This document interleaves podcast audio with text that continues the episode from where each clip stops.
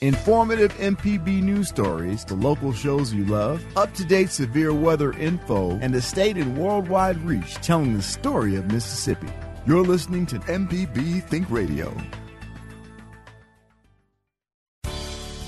Good morning. It's 8:30 on Wednesday, September 13th. I'm Karen Brown and this is Mississippi Edition on MPB Think Radio. On today's show, several hundred people say they're opposed to a state takeover of the Jackson Public School District. Find out why they're rallying for support. Financial advisors in Mississippi are urging their clients to carefully monitor credit reports following a data breach at a major reporting agency. And hear what an education expert says could be the crucial subject Mississippi kids are not learning in school. That's all coming up. This is Mississippi Edition on MPB Think Radio.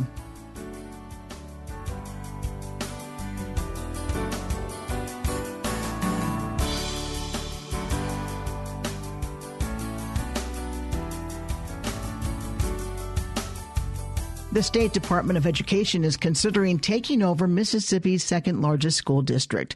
The Mississippi Commission for Accreditation will take up the issue in a meeting this morning. Several hundred parents and community members joined during a rally yesterday at the Mississippi Department of Education. This after State School Superintendent Carey Wright says an 18 month audit found 24 violations out of 32 standards, which includes programs and educational services. The group is arguing that many problems have been corrected, such as keeping accurate student records. They also say they've turned in a petition with more than 2,500 signatures. More than 27,000 students attend the district's 60 schools. Jackson Mayor Chokwe Lumumba tells our Desare Frazier he is concerned about the assessment and allegations. I'm gravely concerned. Uh, I, I, believe that history will reflect uh, that it does not equal success. I think that the assessment uh, or the uh, the allegations made against Jackson Public School District at this time are inaccurate. It does not properly reflect the present state of Jackson Public School District. And Why do you feel that way? Uh, it's not a matter of feeling. It's a matter of, of what I, I, truly have access to and the facts that I, that I know at this time. It is laced with inconsistencies. One of the ones that I mentioned was the inconsistency of the number of students that are graduating and based on them not actually meeting the, the qualifications of graduation. And we have the direct numbers to prove and contradict that accusation. There are a number of things that, that have been corrected, whether it be uh, the number of students that are walking in hallways and a number of things. We have GPS devices that are able to demonstrate improvement in the arrival of school buses. And so these are things that we don't put out based on conjecture. These are things that we have data to support. The audit says 24 out of 32 procedural issues are at stake here. Yeah. Are you saying that those are false? I'm absolutely saying that they are not accurate, and I'm also saying that the process doesn't properly reflect the current state of uh, Jackson Public Schools. To do an audit at the same time that the board approves a corrective action plan doesn't enable the correction action plan to be implemented it is insincere to say, I'm giving you an opportunity to correct, but I am going to judge you at the same time you're correcting, right? So that needs to be considered, and people need to know that it is one, not a proper reflection of where we find our school district at this time, but it is an insincere process that is followed and unprecedented. Not before have we seen this action taken by our state and audit at the same time of a corrective action plan being fully implemented. Have you had an opportunity to talk to uh, the state superintendent, Carey Wright, or anyone with the department? I've had the opportunity on two occasions. The first, she came to my office, presented the infamous 700 page document that we are all speaking of. I asked a few questions. Uh, and what she shared with me is that she just wanted an objective process, that she was not going to take any position. She was merely fulfilling her role to present the evidence. And I believed her to be a, a woman of her word at that time. Then, subsequently to that discussion, we called another conversation in order to articulate the city's position once we had an opportunity to digest the information that was provided to us. She uh, agreed to a, a meeting only to not actually show up, but to do a teleconference. And at that time, she expressed the same position. Later, to find out when we had taken corrective steps in order to uh, speak with stakeholders, speak with people who have the opportunity to weigh in on this, and ask them what their impressions are about the potential steps that the city was willing to take, and to find agreement in that, that Dr. Wright went behind our backs and made a clear indication of her disapproval of that. And I won't go into specificity to threaten certain individuals who are willing to take a strong stance. And so we find issue with that. We find that not to be objective, and we do claim nefarious intent. You said there are some challenges. Without the funds, the state is struggling with money. How will you be able to implement yeah. some of the things you want? Well, I think that we can find the creative talent and leadership that can take place in order to work within uh, fiscal restraints. That's what we're challenged with doing each and every day as a matter of government, as a matter of this district and every other district. But I do think that the critical point that has been raised, that a state that uh, fails to fully fund education is somewhat hypocritical to come into a district that is uh, filled with many of the top performing schools and state that we're uh, ill equipped to handle our own school district. And you did mention that takeovers aren't successful. Absolutely. I think that the history bears that out. Thank you. Thank you. Janelle Jefferson is a parent and PTA president at Davis Magnet School, a JPS school ranked in the top 10 in the state. She tells MPB's Desare Frazier her children are excelling. They are doing exceptionally well at Davis Magnet. I can only speak wonderful and positive things about the opportunities that they've been afforded, as well as the teachers, the administration, it's a very family-centered environment. And our PTA meetings, I mean, they're standing room only. So you have a group of people who are committed to this school, who are committed to the kids, the students, our scholars, you know, that love them, and um, we're there. And so if somebody paid more attention to what we're doing, you know, if we got kudos from the state government to say, congratulations, this school, you're number one in the state, let's talk about some things that we can do, you know, to provide better resources because the kids are there. They have the potential they are doing it. Well, the Mississippi Department of Education has found that the district doesn't meet 24 out of 32 procedures that they have in place. Doesn't that concern you? There is issue for concern, but if you heard what Mr. Crudup said, that if you consistently take from an area, you know, and take from and take from, we're performing with less than resources, but our kids are still performing. In these areas that they're saying that, you know, this audit came from, we've made positive strides in each one, each area, you know, so the education is there, the work is there, the kids are there, the parents are there, the community is there, and we're doing it, like I said, without the type of support that we should have from the state. So it's twofold, especially when you want to consider, you know, who's delivering the message and how it's getting out, you know. What do you think would happen if the state did take over the district?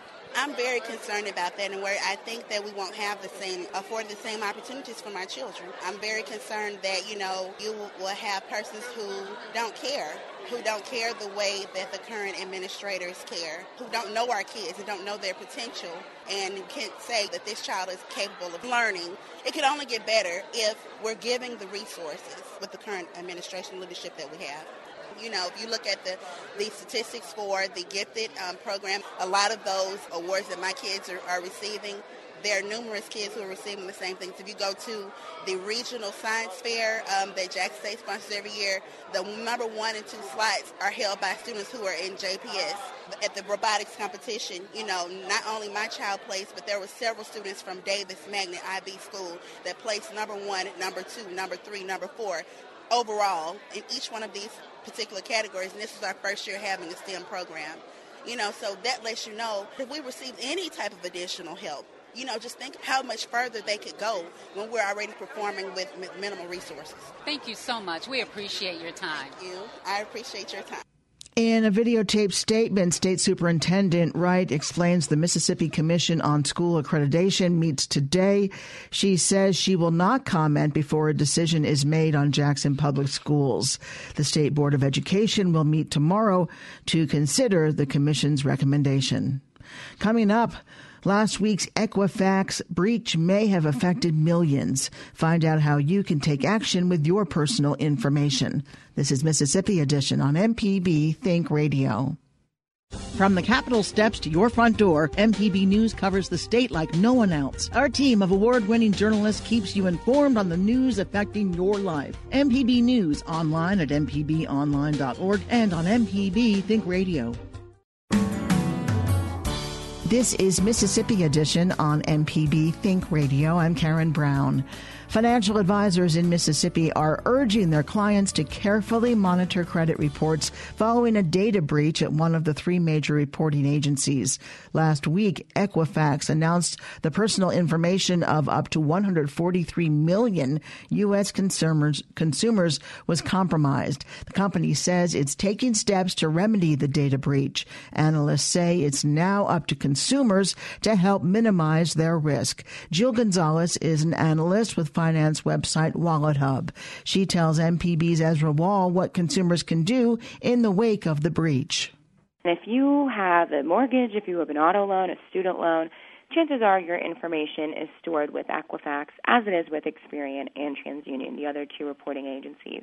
So obviously, that's huge implications for people's wallets. How can people know if their specific information was among that that was at risk? Well, Equifax has set up a site uh, that essentially allows a user to put in the last six digits of their social security number along with their last name to ultimately see if you were affected here. But here I think the chances are essentially one in two people were affected. I would just err on the side of caution and go ahead and assume that you are one of those people affected. You don't have to be putting any more of your information out there in this Equifax new plan. WalletHub is recommending five different steps that people can take to protect themselves in the event that they have been at risk in this way. Your number one suggestion is sign up for 24 7 credit monitoring, which I should point out a point of disclosure is a service that your company offers. Yes, and there are plenty of other free sites that offer 24 7 credit monitoring as well. This is not something that you should be paying for in this day and age. So you do want to sign up for 24 7 credit monitoring, make sure it's free. And that way you'll find out immediately if someone has tried recently or is trying to open an account in your name. The second item, enable two factor authentication. What is two factor authentication? Two factor authentication is essentially sending a code to any one of your devices, your cell phone, and essentially making sure that anything that you try to log into, you want to make sure that you're getting kind of a backup text and code anytime you try to get on those sites because Equifax was hacked, but your devices were not. So that's something that you still want to be using to your advantage. Now, your third point here is that a freeze is better than alert. Are you talking about people actually freezing their credit? Yes. So you could put a fraud alert on any one of your credit reports. That doesn't really do much. That's essentially the same as signing up for credit monitoring. If you want to be extra precautious here, then you should freeze your three major credit reports, Equifax, Experian, and TransUnion, and that prevents anyone but you from accessing them.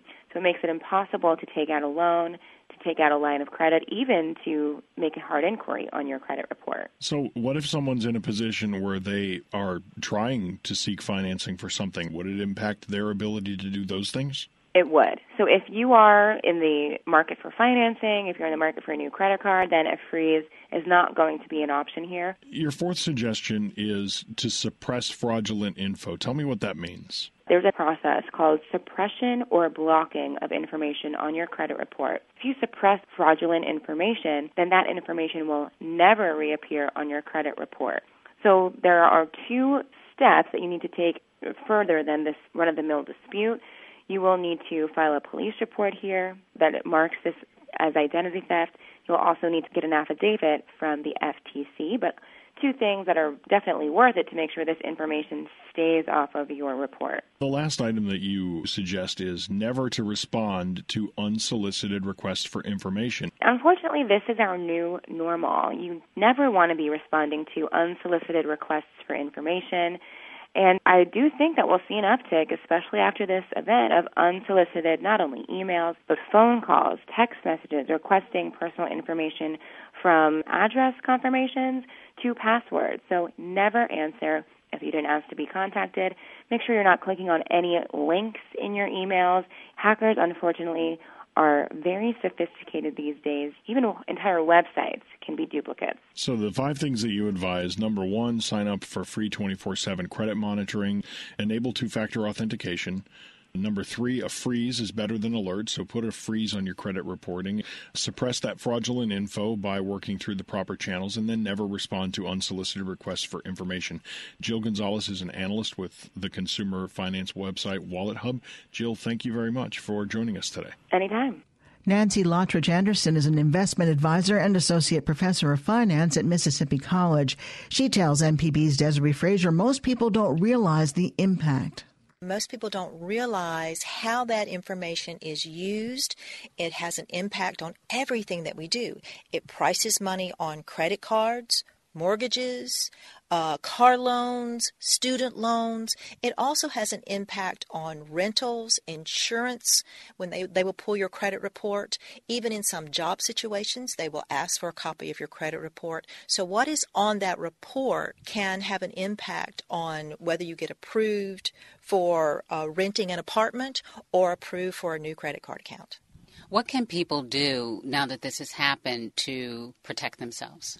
The most important thing they need to do, and they should have been doing this already, we all need to stand up and pay attention. We need to be monitoring our credit reports on an annual basis. You can do that with annualcreditreport.com and pull those reports, look at that, make sure those are really your records and someone has not taken your identity to open new accounts. And when they open those new accounts, they are racking up charges and they're going to wreck your credit record and ruin your credit score. I know that Equifax says that you could sign up for monitoring for a year. Well, they are offering that, and that's a good thing to do. And we have had some rulings from some of the uh, state attorneys general saying they cannot take your rights away, so you're not giving up the right to sue for some damages that might occur. So, what we're talking about here is possibly people um, having their information, their credit scores ruined, but not having any real recourse to correct it in a timely fashion. Well, you do have recourse. And again, just because the information has been taken, it doesn't mean any damage has occurred yet. So that's why you need to be preemptive. You need to monitor, pay attention. If you see something that's off, then you need to contact each of the credit reporting agencies and tell them this is bad information, this is not me, and keep monitoring to make sure it's taken off. And so, would you call Equifax as well? Yes, because they're still going to be in the game. They have certainly been damaged by all of this, but we think they will still be in the game. Thank you for taking the time to speak with us. Thank you. Coming up, reading, writing, and arithmetic are common school subjects, but as organization, the crucial subject children are not learning in school. This is Mississippi Edition on MPB Think Radio. Hi, I'm Dr. Rick DeShazo, professor of medicine and pediatrics at the University of Mississippi Medical Center, and this is a Southern Remedy Health Minute.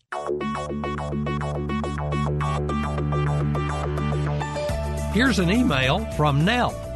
For around a week every spring and fall, for some reason, I develop intense itching in my right ear. I usually put hydrogen peroxide in that ear with soaked cotton or use a Q tip. I have to do this several times during the week before the itching goes away. What causes it, and am I doing the right thing? Well, the, the cause of this can be a number of things during the allergy season. It can actually be pollen allergy that happens in the ear. More commonly during this time of year, it is swimmer's ear uh, that gets worse when people are swimming, especially if they don't normally wipe their ear out after they shower or bathe. So they get fungus growing in their ears, which causes itching. So, number one, you need to always clean out your ears with a towel, a soft towel after you take a shower or bath. Number two, you need to never use hydrogen peroxide in your ear. It's like putting Drano in your ear. It bubbles up and can injure your eardrum, so you don't want to use that.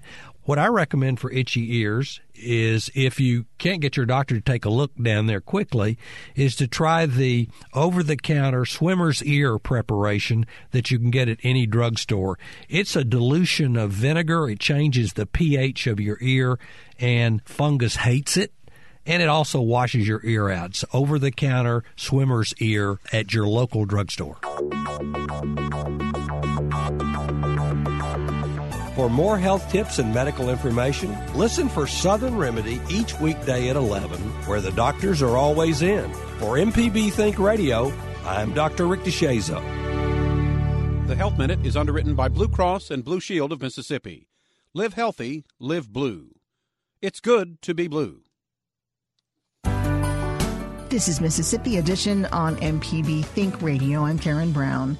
School is back in session for Mississippi students. As some prepare to review midterm reports, parents can see how well their children are progressing. Jake Neuberg is co-founder of a tutoring and test preparation organization called Revolution Prep. He says organization skills may be the missing ingredient in a student's recipe for success. Children face different struggles with keeping organized as they learn to balance school and other activities such as sports or music lessons. Studies have found that organization is a fundamental component to student achievement, yet many schools don't spend time covering this as a subject. Neuberg tells us it's part of learning to think for oneself kids come to us or parents come to us for help in math, for help in English, so often one of the big causes is not that they have major deficits in that subject. So often it's an educational organization thing. It can be as simple as helping them set up a binder system. Quite often you see students and they don't know where anything is. Oh yeah, I think I wrote that down. Oh yeah, I got that back at some point. And so we'll sit down with students, and in each class we'll have a binder. Maybe you'll have a binder that you share for two classes, and there'll be sections in it. You have your section for your notes, you have your section for your return quizzes and tests, which, by the way, is another big thing. When kids get their tests back, they get tunnel vision, all they look at is the grade. When getting your tests back, right, they're also officially called assessments, are some of the most valuable learning tools to see, oh boy, this is the stuff that I know, this is the stuff that I don't know, so I better review this because this is going to show up again on the next test. So these are a couple of areas where kids can really benefit from some help. Do you find that kids who are not organized tend to be overwhelmed with their work? Absolutely. They really do feel overwhelmed. Their stress levels go up. I talk about it with parents of we've all been in that situation where we're trying to drive somewhere and Google Maps says we're not going to get there for another hour, but we need to be there in 30 minutes. That feeling of helplessness is so stressful and anxiety inducing. It's the same kind of thing if you have a quiz tomorrow or you have to turn in a homework assignment and you can't find the homework assignment, but you know you did it and you don't even know where you put it, or you can't find where you wrote it down, so you can't even do that assignment because you don't know what it is. Those are some of the things that then lead to real negative cycles where it takes so much longer to do your homework if you don't know where it is, if you're losing it, if you're disorganized. Now it really becomes an even more negative experience. It takes way more time. You really don't want to do it. So these things can be negatively reinforced, or if they know where everything is, they're feeling good about their schoolwork hey, this is something I know where this is, and then I do my homework and I put it here, and they're getting positive reinforcements on that. How do you approach cleaning up your backpack and keeping your binders and backpack in order? It's not always going to be easy. What we talk about with everything is a parent's biggest job when it comes to their kids' schoolwork isn't sitting there with them on the little things. It's helping provide the motivation. It's helping to make it really fun for them. It's giving them some ownership of the process. So if the child is really into design or art or drawing, okay, how can you make this fun where their binders are their own and they get to pick the colors and they get to write on them and they get to design it? You can also use negative. You can let them fall into that situation where they can't find anything and where they're really stressed out. Sometimes you need to have that, right? Sometimes we need to get a speeding ticket before we slow down a little bit. And so that's something where a parent can be there to support them, but a parent can also call out the consequences and say, hey, let's see if we can get a little more organized so you're not always digging through your backpack or rummaging around in your room to find this stuff and be able to call it out when that kind of thing happens. Jake Neuberg is co founder of Revolution Prep. Thank you so much for being with us. Oh, thank you so much for having me. I really enjoyed it. Coming up at 9 o'clock, it's Fix It 101. At 10 o'clock, Everyday Tech. And 11, stay tuned for Southern Remedy. And then join us tomorrow morning at 8.30 for the next Mississippi edition. Support for MPB comes from Mississippi State University Center for Distance Education, providing online programs and certification at the graduate and undergraduate levels. Distance at State, even there you're here. More information at distance.msstate.edu.